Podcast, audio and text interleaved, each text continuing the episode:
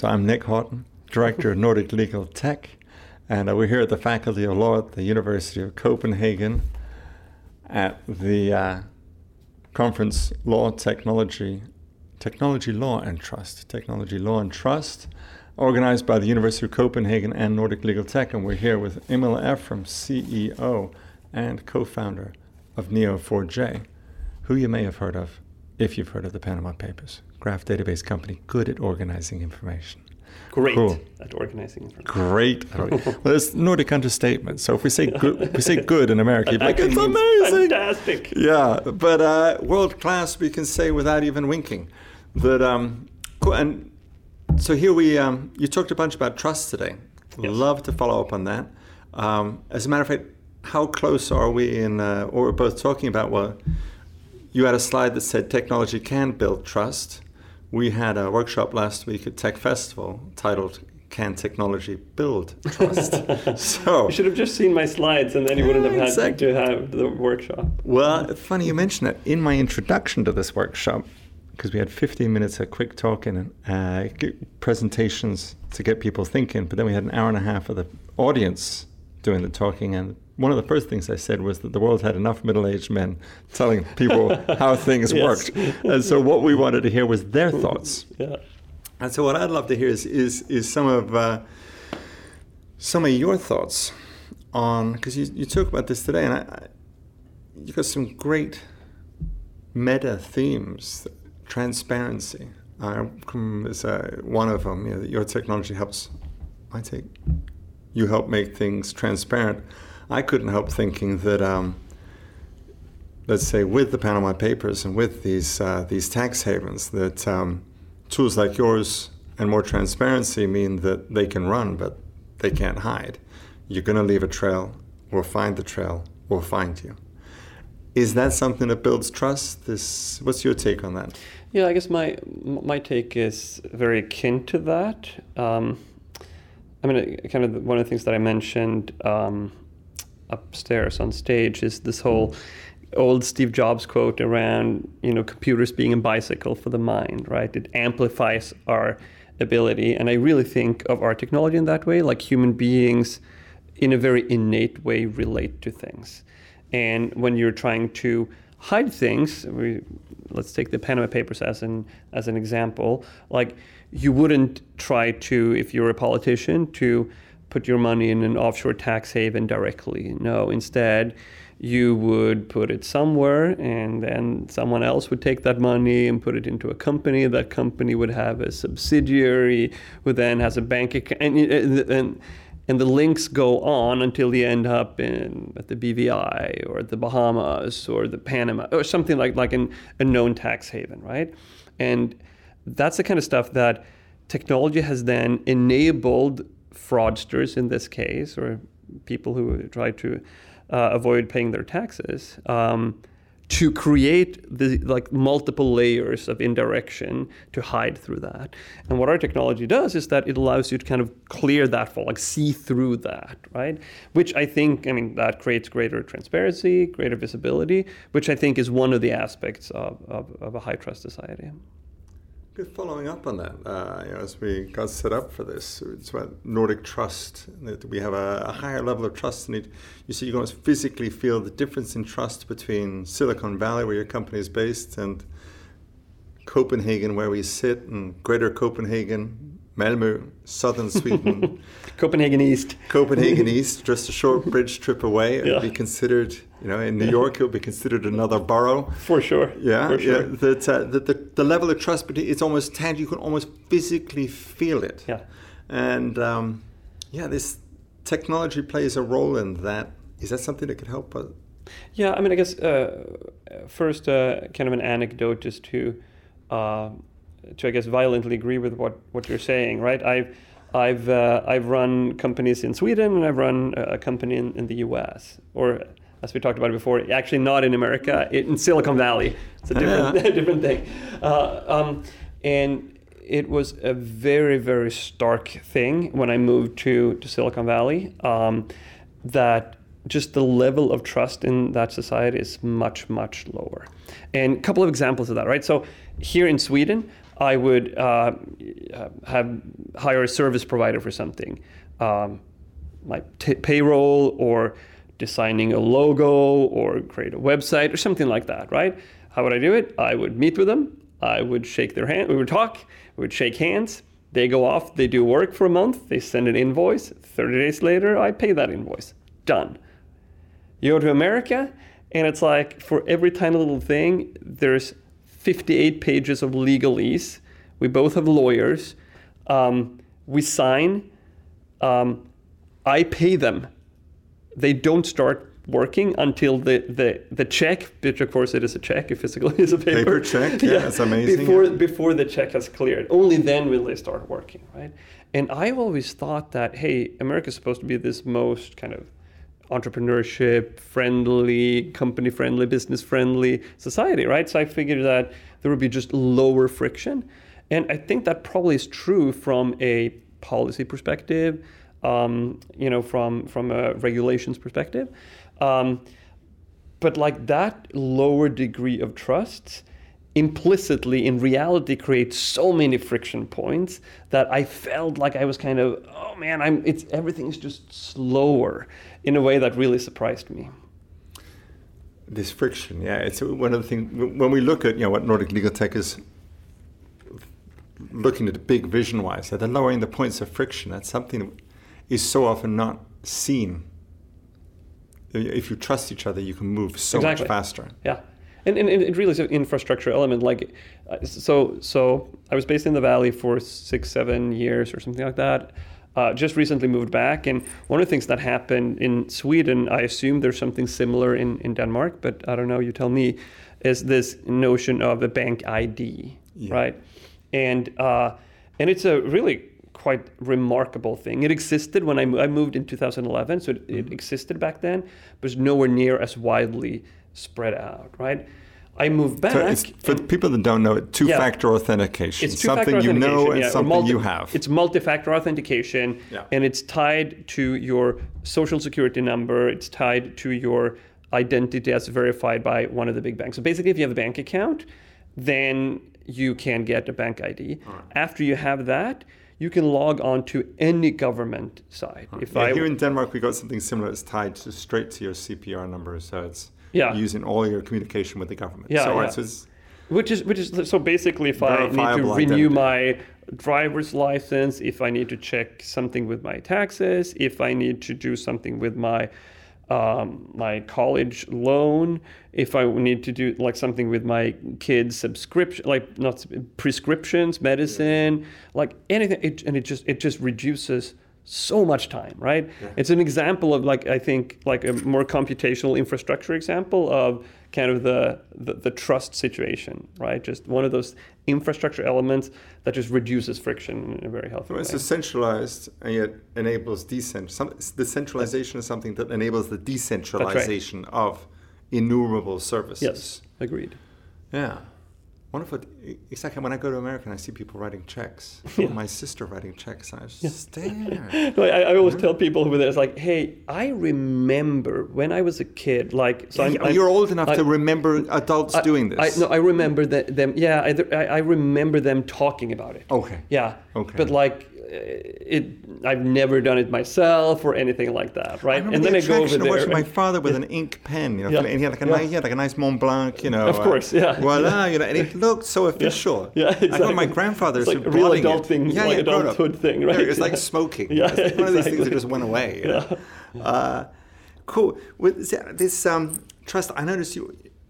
You also Sid, I saw it. You didn't go into it, but you mentioned I saw that one of your slides with meetups and community. Yeah. And I always think that's a very Scandinavian thing. We want everybody to get a chance to voice their opinion, and um, this can, from the outside, looks like it slows things down. My take is, having lived here and seen it, is it builds a consensus that allows us to move faster. So, now, what's your take as a company working with meetups? You said 450. You had some big number of meetups. Yeah, 450. Now. Good job. 450? 450. Yeah. You had tens of thousands of people that had attended yeah. these things. Why? What does that give your company? What is it involving all these people? Giving them a voice. Why? What does it do for you? Uh, now you've opened up Pandora's box. Is now you're going to get to start talking about my business, which you know could. Th- this is the point where y- you have the power of recording this because you can now fast forward 45 minutes, and, and then the, the guy is still talking about his business. no, so so look at the high level, what we do, we're, we're a database company, right? And um, we've chosen uh, like an, a go-to-market approach where we have an open source edition of our software, right? Which, by the way, is another kind of open source transparency, a very kind of? Scandinavian Yeah, type thing, right? Um, and and we have also chosen what's called a category creation strategy, which means that we in- invented a new type of database, graph databases, and it's kind of like when Levi Strauss invented the first pair of jeans. Sure, you could say that they're pants like any other pants, but like they're not pants like any other pants. They are pants, but it's actually a subcategory of pants. We had the same thing, graph databases. It's a database. It sure is a database. It stores data, but if you just say database to to someone, like they're not going to think of a graph database, right? Um, and we were the team that first put the word graph and database together. Even though fast forward to today, Amazon is a graph database, Microsoft has two graph databases, IBM is a graph database, Oracle is a graph database. Like there's a bunch of people now in, in, in, in our space, right? The whole uh, enterprise software axis of evil is, is in there, if you will. But if that's today, if you go back to the origin, we faced the problem of, hey, we need to get the word out. And we could either raise a crap load of money, and that's a technical term, of venture money to basically wallpaper all the airports in the world with with ads talking yeah. about this, um, which didn't seem realistic. Or we can try to start a movement, right? And so part of that was the whole open source thing of giving it away for free, creating a community. We're now at a point where I- mean, you you, you astutely enough picked that, picked it up from my slides, 450 meetup events last year. 450. That's So that's two per, day. working day. Yeah, thought that was 450 right? last year. last year. Rock Yeah. on. In how many Yeah. cities? Uh, that I don't know. But like more than just a handful. Oh, like a hundred worldwide. probably. Yeah, and so we have, and, and we've gotten And, to and what do you point now. provide? I mean, do you provide speakers? Do you pay for the coffee and we, the sodas? we- What's we the ti- for the vast majority of them, we pay for the pizza and the beer, rock on? and that's it. And so we, whenever we publish a new case study, there's a lady in Jakarta, and she's just so excited about what we do, Yeah, about yeah, yeah, our product, but more so than that, like the category and what it enables, right? That she throws a meetup talking about that new case study. Whenever we release a new version of our software, there's a guy in Tokyo who's so passionate about what we do, so that, and then he throws a meetup talking about that, right? Do you So- see other companies doing this? Because this is one of these things. I see this as superpower. Why aren't more people doing this? I think it's really hard. I think All it's right. really hard to pull off. And I think we were very lucky. I think it, there were two aspects of it. Like, Mm-hmm. I think extreme luck and then extraordinary CEO sex appeal. Those are the two things. Yeah, I definitely see the second Yeah, one. I- this is a podcast, so I for sure, for sure. Yeah, I'd that. love to, but we don't have any technology that its pictures. This will No, not be on Instagram. So, so, so I just, But- having said that, no, I joke about it, but I actually mean Yeah. it in the sense that I actually don't mean literally what I said, but our technology is sex. Like developers love our technology because it's Yeah, yeah, yeah. new. It enables them to do completely Sure. new things. So it has that novelty I'm not saying this would concept, be, you right? know, you couldn't do this with APL. Yeah, exactly. But, all right. But uh, yeah, but the hard, the hard, the, the getting the crowd on board, for sure, is lovely. It is also Scandinavian. I definitely, I definitely, definitely follow you there.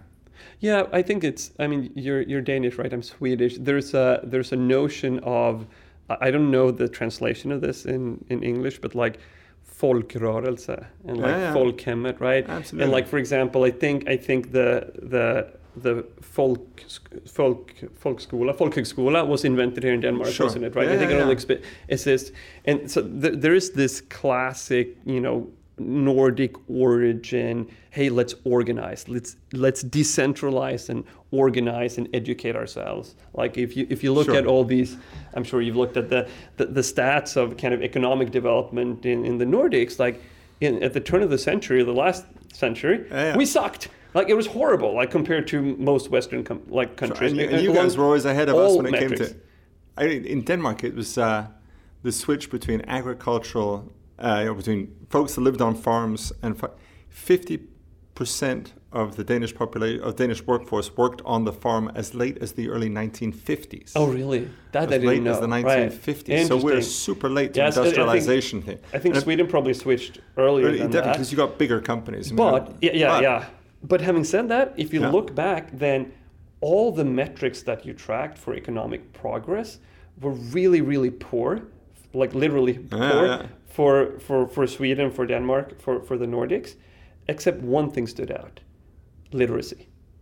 Cool. Literacy. ah, Which turns out to be a leading indicator for that. And how did that happen? Yeah. Because we organized in a decentralized fashion, right? And I think we're so I think it, Yeah. from that perspective comes very natural the whole like meetup movement. we talk about Forenings Denmark over here, so Yeah, that's right. Denmark. Yeah. yeah. You get as soon as you get four Danes together, they form two separate associations. yeah, that's right. And that, uh, yeah, great point. We could go down that rabbit hole a long way about Yes. something. Yes, but that um, we again, and it's- again, this brings us back. So, what do you, if we, ombudsman, Yes. is a Scandinavian word Very that we Scandinavian, go, you know, Yeah. given to run. And what, uh, of course, when I, you know, I've had a couple of drinks, I'm like, Tillid, we need to teach them Tillid. You know, trust. You know, Yeah. this, this, we have this trust to each other Yeah. and that could we you know are there some tools? And then all, of these basic tools all of an idea behind them. You know your graph database makes it possible to link information to each other regardless of whether it's collected properly and neatly put into a graph. The big picture what do you see a tool like yours and the ideas behind a tool like yours making possible? And if you look out into you know, this this tr- is it transparency? And is that a big you guys you, a company that thinks a little big and thinks a little broader You, you're think you, you wanted to say crazy there. uh, yeah or you know so No, vision so- you know so- exactly yeah, So this is how I think think about it that. big Look, I, I, look at the at the core, I think of us as an ideas company, right? And I think the idea is bigger than than our particular implementation and then and then then our little company, right? Um, and I think that idea is is very fundamental, like how data is connected. Is this foundational and fundamental piece of the data landscape? And I think that is important because fundamentally that is how the human brain works. We think associatively, Amen. right? When we see when we see someone, we think, "Hey, this person looks like that person," or we think that, "Hey, maybe they're from that place," and so on and so forth, right? And if, if you look at me, you can say, tell me, you, I, I can tell you information that is directly associated to me, age 41, gender male, first name Emil, last name Eifrem. That teaches you something about me. But if I tell you how I relate to the world, I was born in Sweden, I'm the CEO of Neo4j, I'm married to Madeline, I'm the uh, father of three kids, I play the piano, I drive a Volvo. Like that that is how I relate to the world, and that is what gives me color. That is what makes you understand me, right? So I think this how things are related. It's not just an esoteric, geeky data thing. Our current product is an esoteric, geeky technology implementation of that idea. But that idea, I think, is bigger, which is that if you understand how things are related, you understand cause and effect then all of a sudden if you if you change something over here you can see how that rattles through this entire connected system that is any human organism any organism that is the planet that is our world that is the universe right? And i think that is you know if you want to zoom out to the macro macro macro perspective that is i'm hoping we're going to advance the world's understanding of that and it's going to be one centimeter or one decimeter or maybe one meter but at least advance it a little bit. When things have a habit of jumping and moving, I mean, they don't grow arithmetically. They move in burps and right. ketchup plops, and uh, that um, this seeing. Yeah, and I think one of your uh, one of your countrymen, the dear old Hans Rosling, Yes. you know, was pretty good at showing Yes. people, and that the way that we show that that seeing it and then having it shown to you how you explain Yeah. something. That plenty of people that spoke Marxism, you know, from everybody according to their ability to everybody according to their needs. I mean, this has been said a thousand times, but time, place, set properly. That's right, and, and also like I guess what we talked about with the Panama Papers example is that it's it, in that case it was hidden through multiple level layers of indirection, right? And The same is true. Like if you think about that, that what I think of as the, the big idea behind the company, uh, to to be able to see cause and effect and see how things in a, in in an indirect way affect other things, right? We see that every day, right? We have there's over a dozen. There's probably between 15 and 20 independent projects right now that use Neo4j, our, our database software, um, to look for the cure for cancer, right? And what is it that we can do that they haven't been able to do with other technologies? It is about identifying not just this one piece of the puzzle in isolation, but how it all fits together.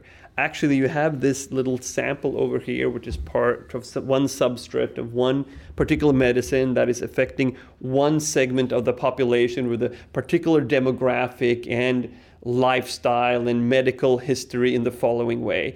You tweak that a little bit all the way over here. How will that cascade through that entire cause and effect? You know, that butterfly. Absolutely.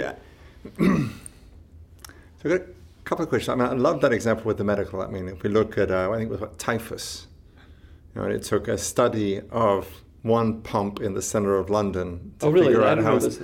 Lovely example. Yeah. Go down that rabbit hole another time. I'll go down offline. There's a whole there's books written about that one.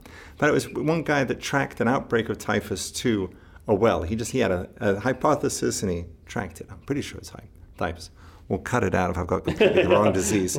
But uh, that um, one of the but I, one of the challenges with cracking a lot of these diseases, is we have a bias. We have a, a false assumption and that how do you crack that? Well, for example, with this disease, he proved, he showed that you know all the outbreaks were happening around this particular infected well.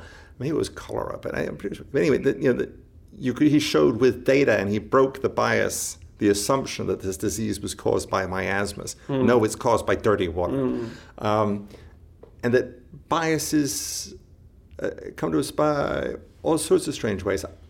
One night. Uh, after many, many beers, I looked down at the bottle of beer that I was holding and realized that the man on the label of Sam Adams was not Paul Revere. And I instantly knew how my mind had told me the very first time I picked up this bottle. The very first time I picked up the bottle, there's a picture of a man. You see Sam Adams' beer brand in America. He was an American patriot. But I remember a school book that had a picture, almost exactly the same picture, and it was a different American patriot. And so my mind immediately assumed, right. oh, that's Paul Revere. Right. This is As back to the associative thinking of the human mind. Exactly, associative yeah. thinking. And then my mind had not yeah. questioned it yeah. for 15 years until I, you know, 2 o'clock in the morning looked down and was, oh, that's probably Sam Adams. Is that the power of associative thinking or the power of beer? Well, I think it's a bit of both. It's a combination. Both of them can be very, very powerful. And the, the associative thinking gives us all sorts of biases. And one thing is, do you see this as a, when I, I see, what's your take on this being able to make our biases visible to ourselves? Yeah, yeah. I think I think it has a huge role to play, right? Because at, at some level, it's about root causes, right?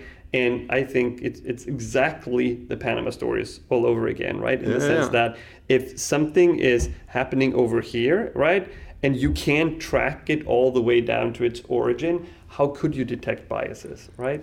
Like you may see you there may be something like there's an I guess the English expression hidden in plain sight, right? Yeah. Which we haven't we haven't uh, seen that to be true, at least not in, in, investigative journalism, right? Which is the Panama Papers example, right? If it is in plain sight, like people have reported on it, right? Right. right, right. So that's not the interesting piece. The interesting piece is the stuff that is hidden, that is subconscious, right? Sure. And that the more we can just track out these causes and effects, hopefully, like I'm a big believer in in facts, in in in, in data. Uh, hopefully that should lead to at least a, a better understanding around biases. Lovely. Lovely. Timo, you've got a family back in Malmö. Yes. You spend your time on an airplane. Yes. We'll cut it there. Love to have you back another time because this conversation can go on all evening. Next time with beer. Next time with beer. Absolutely. My apologies awesome. for not making that happen. Yeah, Emil, no it's been awesome. a pleasure. pleasure. Cheers.